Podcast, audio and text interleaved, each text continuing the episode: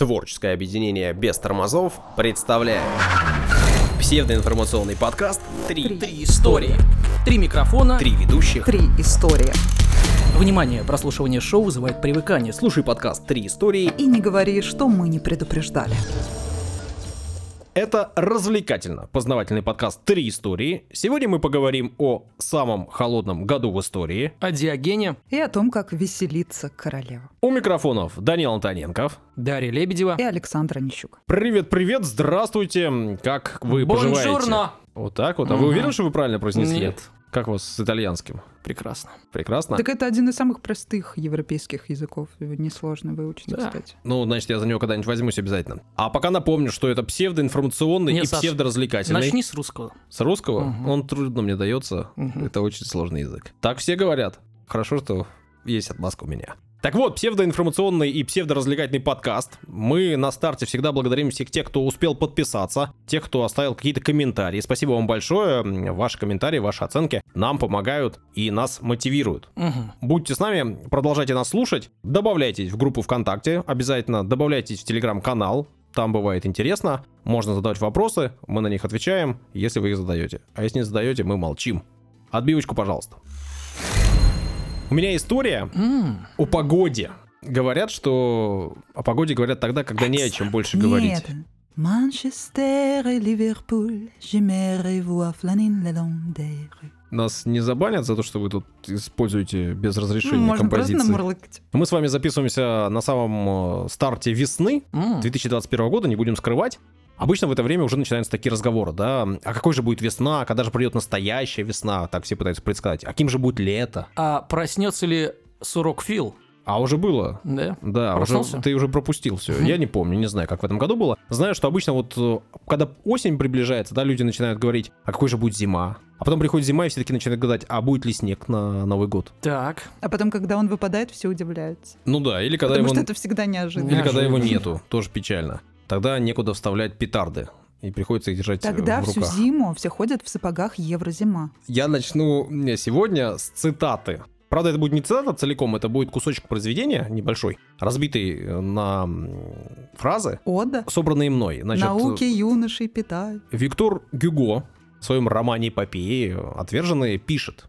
Если бы в ночь э, с 17 на 18 июня 1815 года не шел бы дождь, то будущее Европы было бы иным. Несколько лишних капель воды сломили Наполеона. Достаточно было тучи, пронесшейся по небу вопреки этому времени года, чтобы вызвать крушение целого мира. Битва при Ватерлоу смогла начаться лишь в половине 12-го, потому что почва размокла и необходимо было дождаться, пока дороги обсохнут, чтобы подвести артиллерию. Представьте себе, что земля бы была сухой, артиллерия подошла бы вовремя и битва могла бы начаться в 6 утра.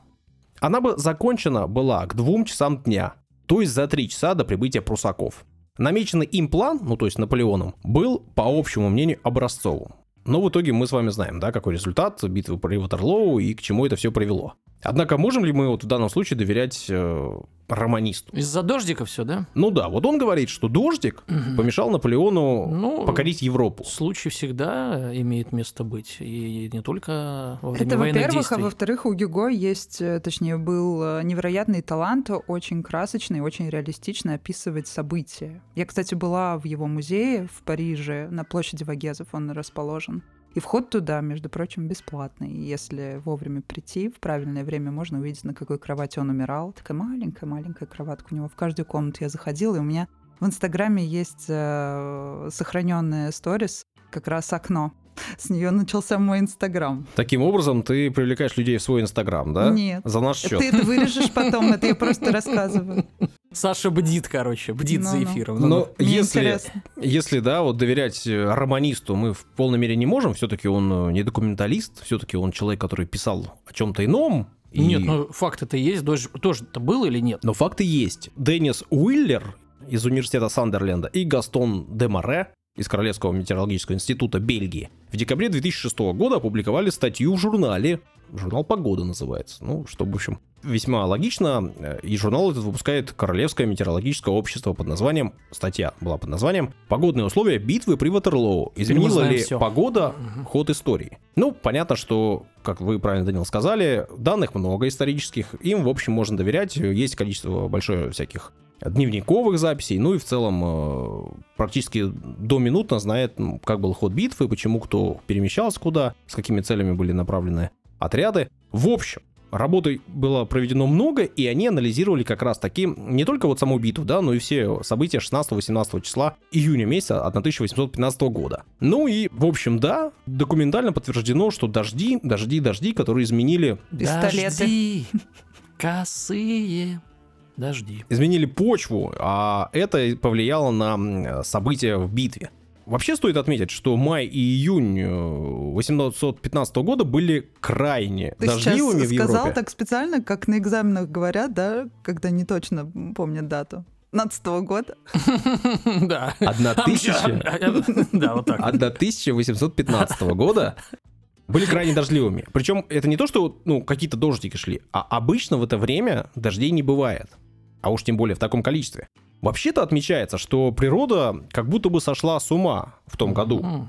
Но на самом деле это были только цветочки. Ягодки пошли потом, потому что... А грибы после дождя пошли. 1816 год вошел в историю как год без лета. На, нас тут в Питере этим да не удивить уж. совершенно. У нас скорее войдет в историю э, год, э, когда лето будет. Даже не смешно. Иначе говоря, его еще записали как самый холодный год в истории. Ну, в правда, истории страны или в истории э, человечества? Метеонаблюдений. Угу. Вот. А еще вот в США, например, этот год называли 1800 насмерть замерзший. Об этом буду вам рассказывать сегодня. А, это была подводка, ну, эпиграф, да? Как ну, всегда, все, да, ладно, да. Ребят, ну, тут еще можно, можно откинуться, да, открыть бутылочку Хереса. Анализируя ситуацию, вот уже сегодня, да, уже сейчас, некоторые специалисты считают, что первые признаки такой глобальной катастрофы природной были еще заметны весной 815 э, года и в самом начале лета. Так, например, в США наблюдались, такое погодное явление наблюдалось, как сухой туман. Оно было постоянно повторяющимся, и этот сухой туман было невозможно разогнать ветру. А чем сухой туман отличается просто от тумана? Тем, что это не капли воды, а которые что? Э, находились в взвешенном состоянии в воздухе, а нечто иное, вот что-то сухое. Тогда его назвали просто сухой ну, что можно развести с водой, да, видимо? Я вам расскажу об этом, но позже. Как сухое молоко, да, инвайт, зука, да. В общем, это э, сухой туман был такого розоватого цвета, и точно зука. Были дни, когда он практически закрывал солнце. Ну, то есть это было какая-то прям вот такая штука парила в небе, ее было много. Ну, а первые такие по-настоящему серьезные изменения, которые смогли наблюдать люди, случились уже э, весной 16 года. Во-первых, в марте погода стояла практически зимняя по всей Европе. Буду больше ссылаться на Европу, потому что просто данных, например, по России я вот много не нашел. Есть данные по Китаю и там по США, но по Европе их еще больше. Но вообще все северное полушарие начало замечать какие-то экстремальные изменения погоды.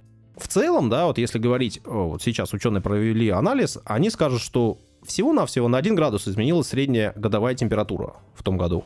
Но мы уже с вами обсуждали, да, что 1 градус это, во-первых, достаточно много, если учитывать, что это средняя температура, да, это значит, что на нее не особенно влияют какие-то экстремальные разовые изменения погоды. Но в некоторых районах эти изменения, вот особенно в северном полушарии, были и на 5-7 градусов целых. Ну, то есть это уже прям неплохо. При этом сказал я вам, что зима продержалась до марта, и там температуры были совсем-совсем зимние. Зима была лютой, кончалась валюта, как пел Шахрин. Даша, споешь эту песню, знаешь Да ее только Даня знает. Тогда, может... Шахрин. Но... Ну. Нас двое, да. Ну, может быть, тогда ты? Нет. Шахрина просто сегодня не пригласили. Угу. Апрель и май выдались крайне дождливыми. Причем это было заметно, особенно в тех районах, где дожди в это время уже не, не проходят. Есть данные, что в июне в Европе выпадали снега. Тоже наблюдался и в Китае, и в России, и в США. В Америке, там, где не выпадал снег на протяжении всего лета, бывали заморозки. И это, конечно, дело удивительное, причем там даже в южных э, районах. В августе в Англии уже температуры начали падать э, к нулевым и понижаться ниже нулевой отметки с августа. В общем, реально лета практически не было. Ну и понятно, что когда целый год температуры низкие, когда лета нет, случается неурожай. Uh-huh. А неурожай приводит к голоду. Поэтому 1817 год э, стал голодом голодным, там Дождь большой... богу молиться надо в этом случае, ну. Так нет, дождей-то было много. Дождь бог? Ерилу это бог надо, солнца. Ерилу. Да? Ну ладно. Случился голод в 1817 По-моему. году. Ну это не точно, да. Сейчас погуглит. Ну-ну, продолжай. Ну а позже пришла холера. В общем, случилось нечто, что изменило не только погоду, да, но и в целом внесло большие и серьезные изменения в жизнь людей.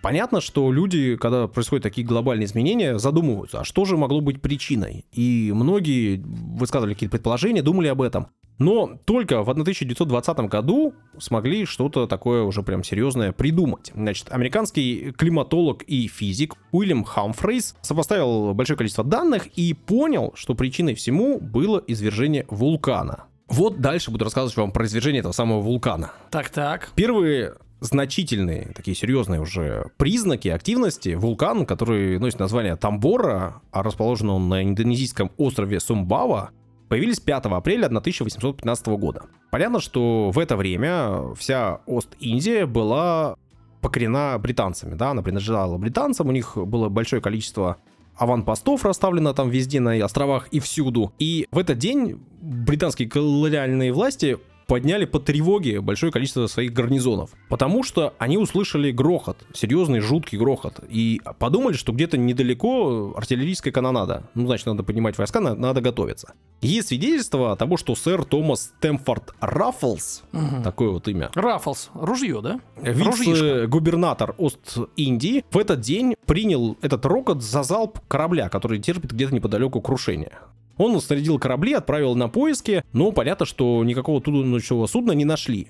Все дело в том, что отплывали эти корабли из Джакарты, он сам находился в Джакарте, а до этого острова Сумбава, по прямой, я сам лично померил, Яндекс карты, 1200 километров. Линейкой. Так, 1200, 1200 километров. То есть, представляете, какой... Саша только вернулся, кстати, из вояжа. С транспортиром сидел. Да не, он с метром ходил, ну-ну. Да, да, с кем работать приходится. 10 числа, то есть через 5 дней после того, как были слышны эти раскаты первые, началось извержение.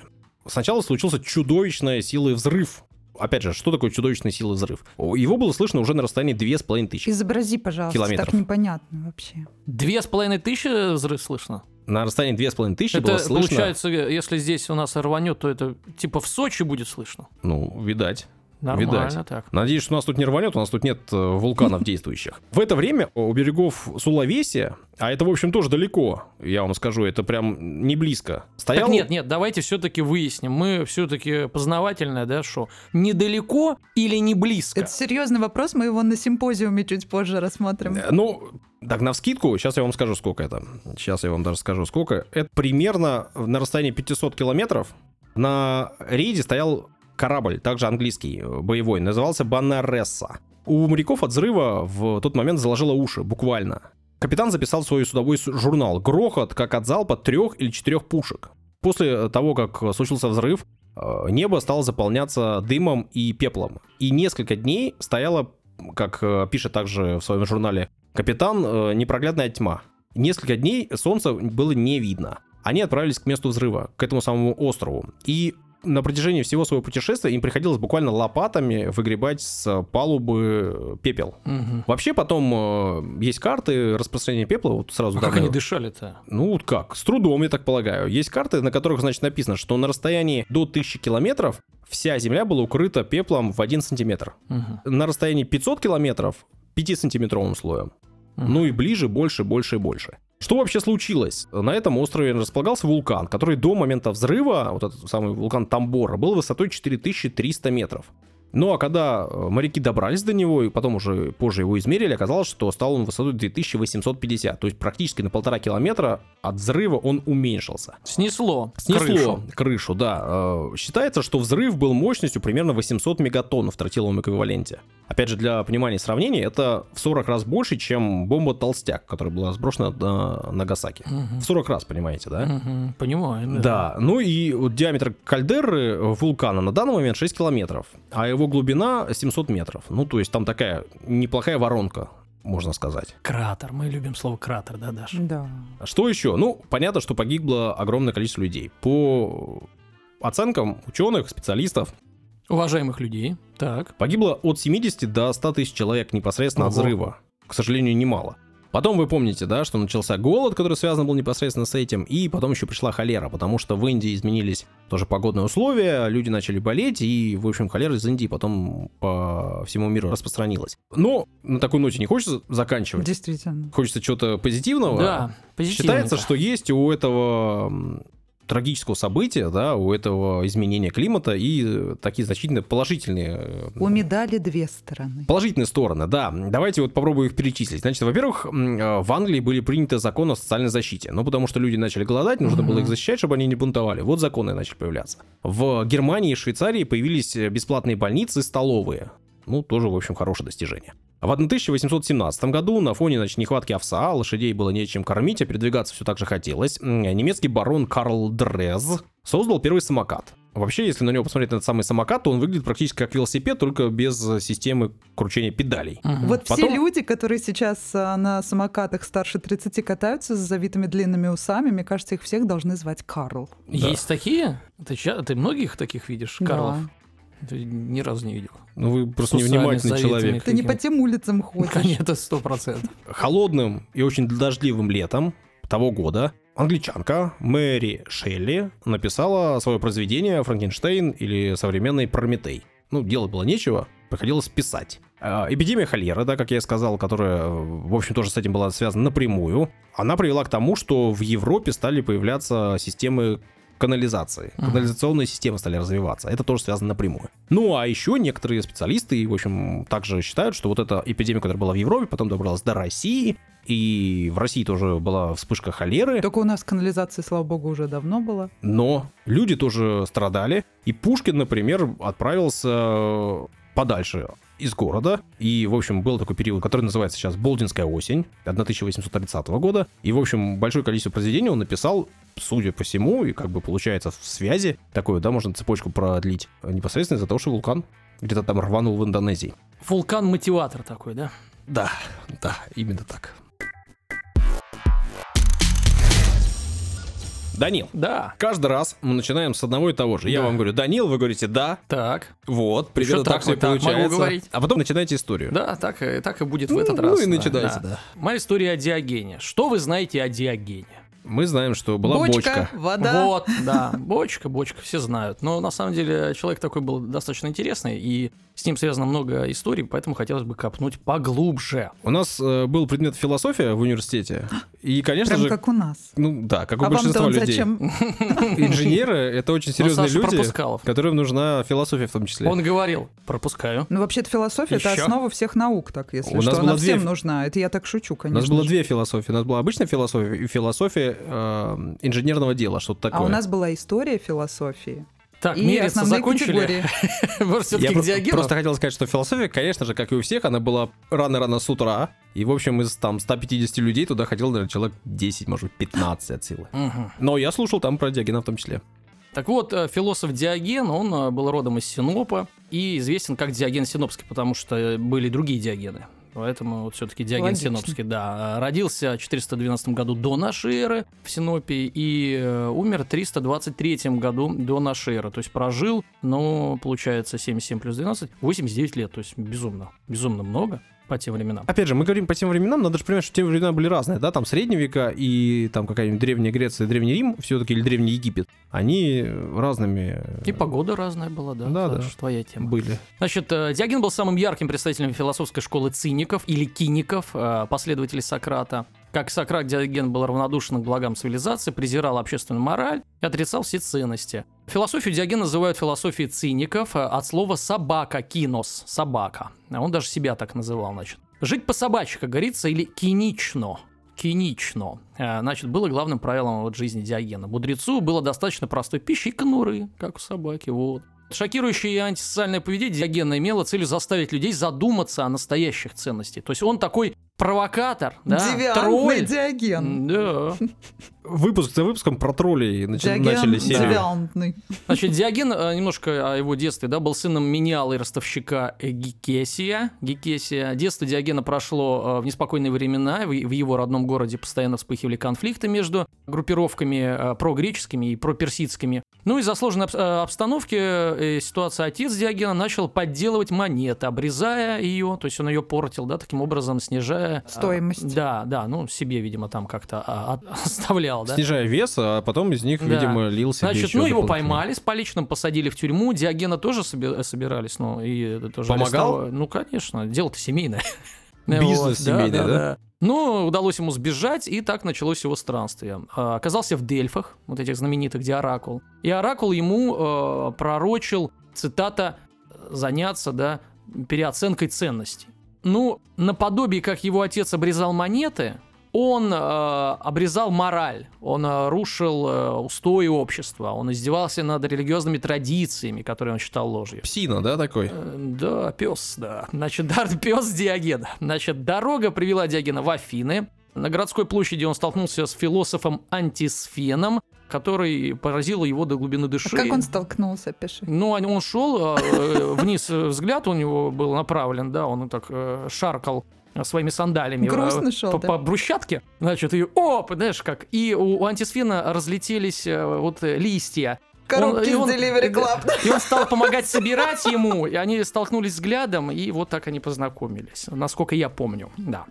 Значит, когда антисфен замахнулся на него палкой, а, ну, он все пытался к нему э, в ученики, да, навязаться, мол, типа, учитель научи. Тот на него палкой замахнулся, Диоген поставил голову, сказал «Бей!» Но ты не найдешь такой крепкой палки, чтобы прогнать меня, пока ж ты что-нибудь не скажешь. Цитата. Точная цитата, вот сто процентов. Ну, конечно, Да, да. ну и с тех пор все-таки антисфен взял его э, м, в ученики. Палку не нашел. Да. Почти всю свою сознательную жизнь Диоген провел э, на городской свалке. В основе э, философии Диогена лежали аскетизм, как уже было сказано, Мгм. отказ от всех благ, подражание природе. Диоген не признавал государств, политиков, э, религии, священнослужителей. Считал себя э, гражданином мира или э, по-современному космополитом. Такой анархист такой. Да, да. Диоген провозглашал э, идеал э, аскетизма на примере мыши, которая ничего не боялась, ни к чему не стремилась и довольствовалась малым. Не верь, не бойся, не проси, как говорится. Девиз мыши. Как известно, Диоген оби- обитал в большой бочке. Вот добрались мы до бочки, но, чтобы вы понимали, э, что такое бочка э, в Древней Греции. Бочек вот в нашем понимании в Дре- в Древней Греции не было. Правильно сказать, что он устроил жилище в большом глиняном сосуде, пифосе. Как пифос использовали? Его э, э, использовали и для транспортировки, и хранения, когда закапывали в землю. Могли перевозить товары на продажу, хранили зерно, верно... о, Извините.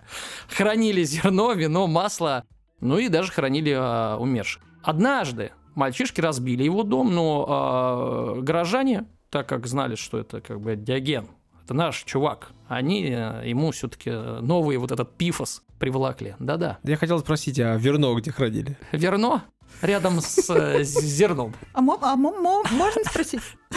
Да. Мало того, э, вот бочка, да, вот эта большая, значит, он использовал плащ вместо постели, а из вещей имел лишь сумму и посох. Даже ходил босым по снегу, как говорили. А Знаете, какой снег? Ну вот... э, В горы подымался, в смысле? Ну, видимо, какой-то был холодный год в э, Вулканы? 380 году, понял, да, да. значит, до нашей эры очень, да. По снегу ходил, Да. ну... Да, босиком. К единственному нежному.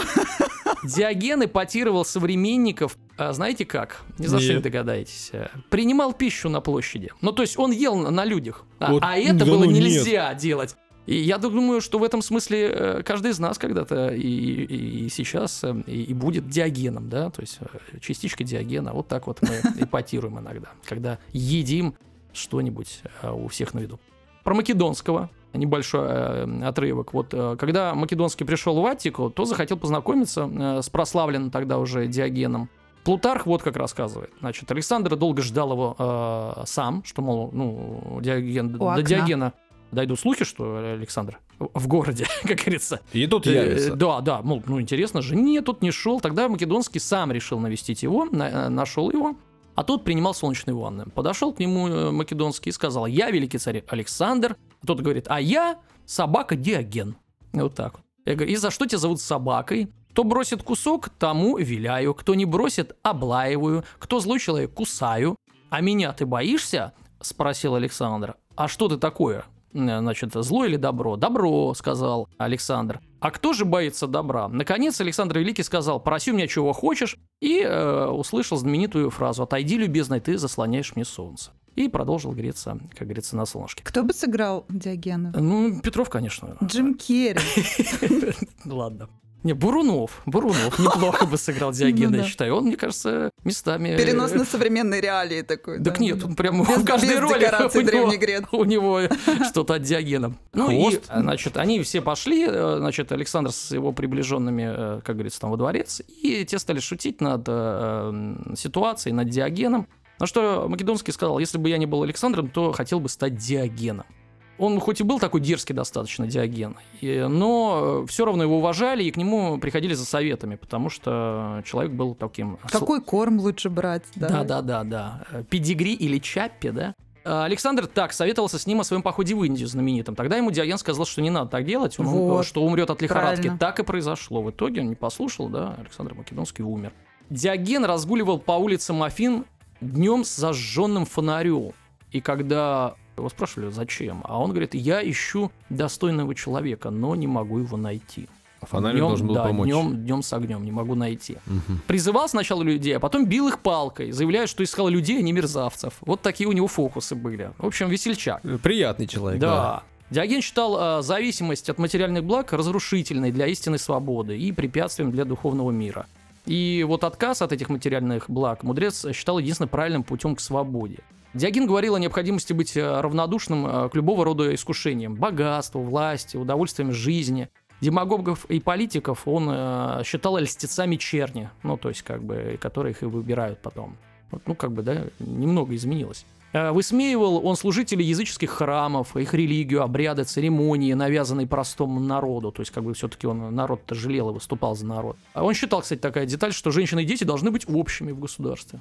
Ну, вот То есть он был таким коммунистом. да. Ну, как, не знаю, про женщин. Ну, в этом смысле, ну как, Да. общие женщины и дети. Да, это это что-то ты услышал там где-то в начале было, да. в начале Да, коммунизма да, да, в в СССР, да? 22 Какое-то году и очень да. сомнительное высказывание. Конечно. ну. Что вы это вы меня клеймите? Ладно. Да, известность получили его споры с Платоном. Ну, их много было, вот один из них. Когда Платон изрек, что человек есть животное о двух ногах, лишенное перьев, Диоген ощипал петуха и принес к нему в школу, объявил. Вот платоновский человек, это двухногое без перьев. На что Платон к своему определению вынужден был добавить и с плоскими ногтями. Ну вот, как образ завершился, да? Диоген участвовал э, в Херонейской битве, но попал в плен, э, в плен к македонцам. И э, на невольничьем рынке на вопрос, что он умеет, э, ну, то есть его как раба, естественно, продавали. Чтобы Он ответил- определить, да, его. да, он ответил властвовать людьми. Значит, его купил некто Ксениат в качестве наставника своим детям. Ну, потому что понял, что человек ученый, и вот э, использовал И раба, да, любит. как, да, и конкурсы интересные. Да-да-да. Значит, как раба использовал в качестве да, Учителя, да. Диоген научил детей ксионида питаться, одеваться скромно, то есть вот аскетизму учил, заниматься также физическими упражнениями, ну, то есть э, был хорошим наставником. А, И когда ученики знакомые Диогена предлагали философу выкупить его, он сказал, что не-не, я тут останусь, э, что и утверждал, что якобы э, вот тот факт, что он здесь, иллюстрирует что даже в рабстве он может быть господином своего господина. Ну, что он как бы управляет его деть- э, детьми, Вассал да? моего вассала А на мой самом деле все вассал. дело в том, что он Да не в просто- бочке тут жил, а да, где-то, видимо, у него получше. было, да. Умирая, Диоген попросил вот этого своего хозяина похоронить его лицом вниз, и согласно свидетельству Диогена уже Лаэртского, это тезка, я же говорил, да, Диогенов там полно было, Имя Значит, да. Философ Диоген умер в один день с Македонским, 10 июня 323 года до нашей эры. На могиле был воздвигнут мраморный памятник в виде собаки с эпитафией. Пусть состарится медь под властью времени, все же переживет века слава твоя, Диоген. Ты нас научил, как жить, довольствуясь тем, что имеешь. Ты указал нам путь, легче которого нет. Ну и в завершении пару историй, даже Я думал, ты сейчас скажешь ауф. А, уф, нет. И на этом закончим, да? Да-да-да. Случаи жизни Диогена. Такие показательные и поучительные. Однажды, э, будучи стариком, Диоген увидел, как мальчик э, пил воду из э, горсти, и, ну, из, из рук. Э, И в расстройстве выбросил из сумы свою чашку, промолвив, мальчишка превзошел меня в простоте жизни. Мол, как бы я тут с чашкой ношусь. Значит, он выбросил и миску, когда увидел другого мальчика, который, разбив свою плошку, ел чечевичную похлеб из куска выеденного хлеба. А это сейчас модно вообще везде, Ну в да. ресторанах. Суп так подают. Мгм. Так это не то, что модно, это просто нищие раньше ели так. Да, А да. я говорю, сейчас модно. Диоген просил о подаянии у статуй, чтобы приучить себя к отказам. Значит, когда Диоген просил у кого-нибудь взаймы денег, то говорил, э, не дайте мне денег, а произносил «дайте мои деньги». Значит, однажды Сколько философ- у вас моих денег? Да, однажды... Верните. Сколько вы можете отдать мне моих денег? Так появились первые банки. Да. Однажды философ начал читать лекцию на рынке, но его никто не слушал. Тогда он за- заверещал по птичьи, и вдруг стали собираться люди. Что происходит? И он произнес, это уровень вашего развития. Когда я говорил умные вещи, меня игнорировали, но когда я заверещал как петух, все стали с интересом наблюдать. В общем, такой да, тролль-провокатор, конечно. Когда афиняне готовились к войне с Филиппом Македонским, и в городе царила суета и волнение, Диоген стал катать по улицам туда-сюда свою э, бочку, а, в которой жил. На вопрос, зачем он это делает, Диоген отвечал, у всех сейчас хлопоты. Потому и мне нехорошо бездельничать. А пифос я катаю, потому что ничего другого у меня нет. Ну, то есть, как под- поддерживал как мог. Однажды э, Диоген пришел на лекцию к Анаксимину Лампсакскому, да. О, как вы хорошо Да, это произнесли. Сел в задних рядах, достал из мешка рыбу и поднял над головой. Сначала обернулся один слушатель, потом другие, все стали потом смотреть на рыбу. И Анаксимен а, А возник... рыба на них. Да, молча. Анаксимен э, вознегодовал э, и прокричал, ты сорвал мне лекцию. Но что стоит лекция, сказал Диоген, если какая-то соленая рыбка опрокинула твои рассуждения? Ну так вот. На вопрос, какое вино ему пить вкуснее, он ответил, чужое.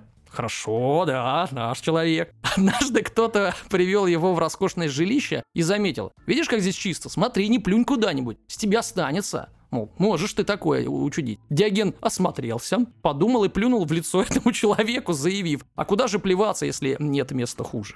Вот, да, добряк. Увидев неумелого стрелка из лука, А, Диоген... подожди, а продолжение есть в этой истории? Ну, тут, вот он такой Ну, прогнали собаку, Ну побили палками, что там с него останется. Значит, увидев неумелого стрелка из лука, Диоген уселся возле са- самой мишени э, и объяснил, это самое безопасное место. Однажды Диоген просил подаянию человека со скверным характером. «Дам, если ты меня убедишь», — ответил тот. «А если бы я мог тебя убедить», — сказал Диоген, — «я убедил бы тебя удавиться». Увидев сына Гетеры, Даша нам про Гетер, да, рассказывал. Ну, это гейша, эскортница, да? Какие у них еще есть? Ну, ты сравнил, конечно. Что? Ну, У Гетеры. Даши были более такие правильные определения, Ну, какие?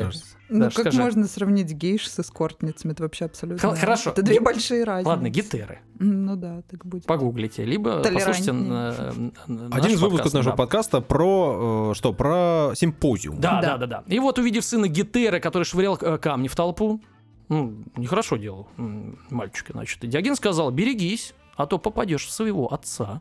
Ну, Да. Однажды философ Аристип, который э, нажил состояние, восхваляя тирана, увидел, как Диоген а, промывает чечевицу и сказал, если бы ты прославлял тирана, тебе не пришлось бы питаться чечевицей. На что Диоген э, возразил, если бы ты научился питаться чечевицей, то тебе не пришлось бы прославлять тирана. Ну и пару афоризмов. Ну да, без этого никуда, Я да, вижу, давайте что ж, вы давайте. не, мо- э, не отпускаете меня Ну, без не, не. афоризмов. Чтобы да? вы понимали, у Дани сейчас в руках маленький томик такой карманный с афоризмами Диогена. Да-да, красного Да, цвета. Да, да. Обращайся с вельможами, как с огнем. Не стой не очень близко, не слишком далеко от них. Это, я думаю, что и нам, да, всем пригодится. Наука. Да, протягивая руку друзьям, не сжимай пальцы в кулак. Бедность сама пролагает путь к философии. То, в чем философия пытается убедить на словах, бедность заставляет осуществлять на деле. Еще... Ну, при этом все-таки философия бывает разная. А вот его философия, да, она точно Да. такая. Для статусов э, во ВКонтакте, ну, мне кажется, мода на это уже прошла, да, но если вам запомнилось, перемотайте чуть назад, запишите. Да, они, и вот, вот хорошая, да, хороший афоризм для статуса. Значит, смерть не зло, ибо в ней нет бесчестия. Философия и медицина сделали человека самым разумным из животных, а гадание и астрология самым безумным из животных, а суеверие и деспотизм самым несчастным.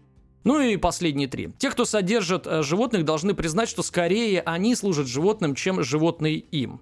Философия дает готовность ко всякому повороту судьбы. И быстрее всего стареет благодарность. Ну, я вас благодарю за работу. Спасибо вам большое.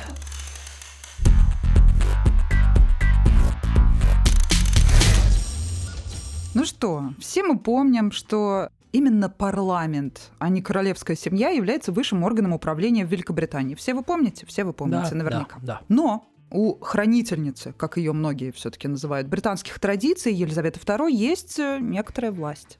Но она что-нибудь там об этом? войну объявлять может. Да, да. Причем Присоединиться должны там чуть ли не Канада, Австралия и прочие. По зову, да, потому что они входят в союз. Да, но Они э, подданы. все ее полномочия, которые прописаны, они, конечно, весьма спорные, потому что они ограничены. Но помимо всяких торжественных мероприятий, да, которые, как мы понимаем, входят в ее как кажется многим, основные обязанности, она может э, давать правовую силу законам, то есть парламент разрабатывает и создает законы, но вступить в силу они могут э, только после подписания королевой. А, А, она все законы должны подписать. Да. Ну, то есть вступают в силу после ее подписания. Но она, Мгм. как она откажется их подписать? Ну, не, Ну, не, то ну, есть она просто- не может отказаться, правильно же, правильно. Потом она назначает министров короны. Она может помиловать преступников. Она выдает паспорта. Вот что Лично. интересно. У нее есть часы приема, она из- э, в окошке сидит и выдает паспорт. Ну, Каждый- Британия страна небольшая, может и лично, да, выдать. Каждый британский паспорт... Понедельник с Нет, 10 нет, до нет. 3. У нее же много корги. Каждому корги. По паспорту в Да, в окошках, в окошках корги сидят. Очень мило. Я бы хотела так паспорт получить. Уже с дыркой, да. Каждый британский паспорт выдается от имени королевы. Конечно, не выдает она их сама, этим занимаются министры от ее лица. Поэтому Потому мы, что конечно, можем три человека, придумывать все, что угодно. да, Потому да, что у да. них же не гражданство, да, у них же подданство. Они же Вот, ну подданные. и как и все правители, мы понимаем, что она верховный главнокомандующий. Да, как вы правильно сказали, соответственно, и объявлять войну она может. И в том числе она может распустить парламент. Но, как мы все понимаем, если она так сделает, скорее всего, она так не сделает, да. Мне вот интересно, а почему она не поддержала своих подданных в Австралии, когда те объявили войну страусам? Эму, да, Да-да-да. из нашего Все первого мы подкаста? помним эту историю. Подставила своих ребят, кинула. Она засунула голову в песок. Да, Да. поддержала страусов. Что еще может королева? Королева, все могут короли, да, как мы знаем. Может, конечно же, даровать почетный титул, но об этом все знают. У нас все сэры. Э, Кто только у нас не сэр, и Элтон Джон, и Пол Маккартни, да. И футболисты какие-то там. Помимо этого, она является главой англиканской церкви. Но это все скучно. Мелочи, да? Да, давайте лучше узнаем, как веселится королева. Она Е. веселится как никто. Это уж точно. Это единственный человек в стране, Дань, тебе понравится, Так. который может сесть за руль без водительских прав и номеров. То Да. есть мало того, что она может Мне понравилось. сидр попить, да, перед этим, например, без прав и номеров. И, пожалуйста, в закат. И никто права-то не отберет. Да, и нету. Очень-очень удобно, очень удобно. Потом, ей не нужен загранпаспорт. Совершенно.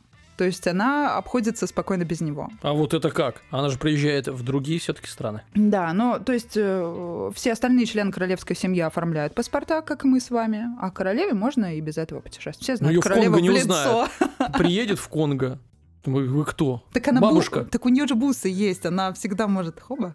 И все, и проблема решена. Помимо этого, у королевы два дня рождения. Один ее собственный, второй назначаемый. Сама она родилась э, 21 апреля. А назначаемо это, чтобы праздник был у, государства. Ну, видимо, да. В удобный день, а не когда попало. Вот н- народятся там. Но отмечаемый они выбирают в одну из суббот июня. Ну, на это типа, знаешь, Саш, в таком духе, что у меня день рождения, конечно, э, 30 апреля, но я праздновать буду 2 мая, да?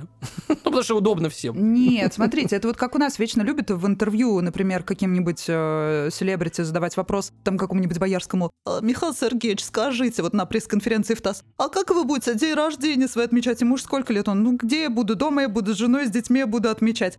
А вот королева свой день рождения тоже отмечает э, с мужем, значит, и с несчастными ее детьми, внуками, которые никак не дождутся, да, своей очереди. А, как вы уже правильно отметили, тот самый официальный праздник отмечают всей страной с салютом, как полагается, все красиво. Помимо этого, у королевы есть личный банкомат. Представляете? Я бы хотела, это очень удобно. Вот надо взнос э, внести, скорее уже горит число. Да, кварплату, да, за замок оплатить. Да, вышел, все в соседнюю комнату. Если она, если она есть. Ну, это прям, конечно, серьезная привилегия. Это прям круто, да. Это знаешь, как дома устанавливают эти автоматы, да, по продаже это сникерсов и так далее, так и она себе банкомат. Нет, а он у нее в подвале Букингемского дворца установлен. То есть она под музыку А зачем ей нал? Налик, зачем ей? А вот вопрос, разберемся. Что Нужен там? сыщик. Кого она там заказывает надо? За нал. Что это такое? Да корги она покупает, мы же знаем уже. Так. Так вот, про животных. Кроме тех самых корги, о которых мы уже поговорили, королеве принадлежат все лебеди на реке Темза, все дельфины, все осетры и киты. Представляете? Но вот что интересно, она может все это есть. То есть она не выходит как принцесса диснеевская и не кричит, там поет «А, тру-лу-лу-лу-лу», и там все И- они и- собираются вокруг киты бросаются. Нет, не так. Она может есть, вы представляете? Она Так может нет, есть лебедей. Даша, так и происходит, все вокруг нее собираются, потом она достает нож и может их есть. Такая история А что Шрек, за да, беспределье? какой-то? Ну, то есть дельфины, очевидно, Беспределье. В, в Темзе не обитают постоянно. Они туда Ну нет, заплывают, дельфинов она есть выплывают. не может. Она может, я, я говорю, есть Лебедей? лебедей. Знаете почему? Потому что раньше, в средние века, лебеди считались э, деликатесом. Конечно. И вот эта привилегия, оста- ну помните вот эти вот Ну столы да, да, красиво да. накрыты, все очень здорово, красочно. Да. Ой, и совсем не мило, конечно, господи. То есть муравьишки ей не принадлежат. Ну, И попку она откусить муравьишек не Ну может. кисло же. Мгм. Ну, с сидром запить. Да, между прочим, раньше простолюдинам было строго-настрого запрещено разведение лебедей, а за кражу яиц этих благородных птиц полагался серьезный штраф или даже тюремный срок. Мгм. Представляете? Ну, Они сейчас какие-то такой, особо такой жести нет, конечно. лебеди Да, они красивые, наверное. Они Ну, в- красивые, во-первых, да. они красиво Да, на птица. столе. Ну, конечно, представляешь, как украсить э, вечно вот на середину стола, например, ставят лебедя, каких-нибудь там яблок сверху Поросеночка. накидают. Да, рядом поросеночек милый лежит. Ну, просто розовенький. поросеночек может быть у всех, да, а лебедь должен быть только на ее столе. Мгм. Ну, почему у всех А у королевы есть диско-шар? Наверняка. И она поднимает. тю-рю-тю-тю-тю-рю-тю-рю. Мне кажется, мы все больше и больше имеем шансов никогда не оказаться в Великобритании после Да. этого подкаста. Да. Почему? Ну, а наш русский-то не знает, что ты. А, ну ладно, Вот, можно шутить. вот именно. И мы английский не очень, поэтому... Нечего нам там делать. И даже в Англии до сих пор каждый год в третью неделю июля происходит процедура, которая называется инвентаризация лебедей. Свонапин. Ого. Да. Пересчитывают по головам, да? Да. На, на Темзе. Потом, оп, не досчитались одного, и так мы понимаем, что, а, значит, королева а, сыта. И сыта она не только лебедями. Ну ладно, шучу, дельфинов она не ест, конечно же. Но они ей все-таки принадлежат. И все дело в правиле, которое было принято в 1324 году, Мгм. которое гласит, что все дельфины, обитающие в трех милях от береговой линии, известны как королевские рыбы. Хотя мы знаем, что дельфины не рыбы, а млекопитающие. Да, Абсолютно. Но это нам Но- мы теперь знаем. Но закон гласит, да. Ну да, потому что это 1324 год. Поэтому они принадлежат монарху. Ну, то есть это просто такая высокомерная история. Типа мое. Вот, и- вот и все. Типа мое. Типа мое. Да-да-да. Но еще есть у нее интересное развлечение. Ну, чем заняться ей? Вот она вечно мучается. Ну, корги есть, дельфины есть, лебедя я поела. Два дня рождения справила. Боулинг в подвале. Нет, не боулинг. Но у нее действительно есть э, очень странное развлечение. Вы угадаете? Дартс. Нет, почти. э, метание Это тоже, ножей это тоже с животными связано. в живых людей. Нет. У нее есть летучие мыши. Вообще как-нибудь Это вяжется очень с рядом с боулингом. Я бы почти, почти чуть-чуть не хватил, не дожал версию. С дартсом, да, с вот такое рядом. необычное развлечение. У нее есть э, стая целая, колония нетопырей. Это летучие мыши, э, совсем маленькие, которые размером в спичечный коробок, но они, естественно, не являются, в отличие от всех остальных мышей, которые существуют на планете, они не являются разносчиками болезней, поэтому она может себе позволить с ними играться. Да, особенно знаем это Да. в последнее время, что мыши не являются разносчиками болезни, да? Остальные являются, а ее нет. А, Невнимательно Так. слушай. хорошо. Как рассказал королевский шеф-редактор Адам Хеликер, лично нам, конечно же, рассказал в интервью, когда я приезжал туда прошлым летом, в замок, где у нее летучие мыши эти, значит, летают, летучие мыши были все еще там. Они не могут от них избавиться. Слуги очень бы хотели это сделать, так как те все пачкают пометом, но не могут этого сделать. Ну, то есть он говорит о том, что всем очень сложно ухаживать за этим табуном. Не А королеве но всё королеве равно. нравится. Хочу. Ну, помимо этого, конечно, еще у нее есть некоторые привилегии. Она совершенно легально может не платить налоги, но она все-таки, как благородная женщина, настоящая королева, сама их с 92 года решила платить. До этого вот это сколько лет не платила? А С 92 еще... только начала. Да, да, да. Ну, то есть она сколько не- попользовалась Не вдоволь? додала в казну. Ну, А! такая хитренькая, да. М. Вот, потом она еще абсолютно не подсудна. Ну, то есть вообще все самое Как наши классное. депутаты, кстати. У нас тоже. Королевские практически. Нет, Но- ну тех можно лишить статуса, а Ага. ее нет. Но, ребята, есть у нее одна очень классная привилегия. Так. А На это место этого человека, да, которого касаются эти правила, можете претендовать вы, можете даже посоревноваться за это место. Какое? У нее есть личный поэт. О. Рекомендую вам потренироваться на досуге, написать э, пару поэм, А я уже отправить написал. ей Да? по королевской почте. По про безумную медицину. Все, надо брать. Маленькие корги отнесут ей в лапках, отдадут, и она выберет из вас лучшего. Саша все свои лучшие стихи уже отписал. Скорости змеи и все такое. Но в данный момент эту должность занимает, между прочим, женщина. Это поэтесса Кэрол Энн Даффи. Шотландская поэтесса. Вот так вот. Привет Мгм. тебе, Кэрол Н. Даффи. Три истории рассказано. Спасибо, что добрались вместе с нами до этого момента.